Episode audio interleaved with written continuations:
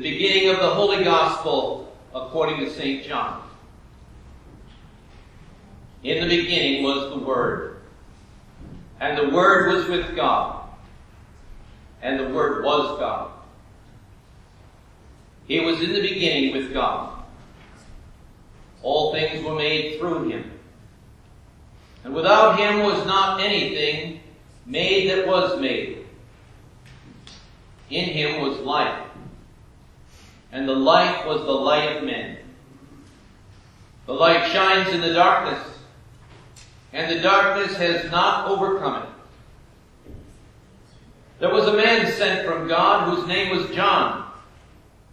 He came as a witness to bear witness about the light, that all might believe through him. He was not the light, but came to bear witness about the light.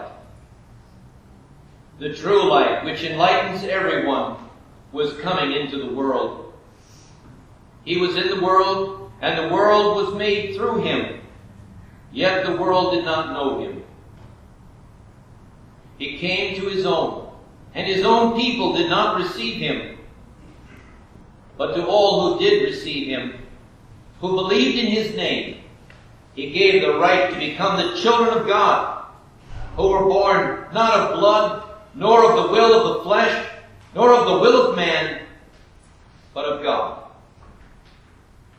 And the Word became flesh and dwelt among us, and we have seen his glory. Glory is of the only Son from the Father, full of grace and truth. Thanks be to God.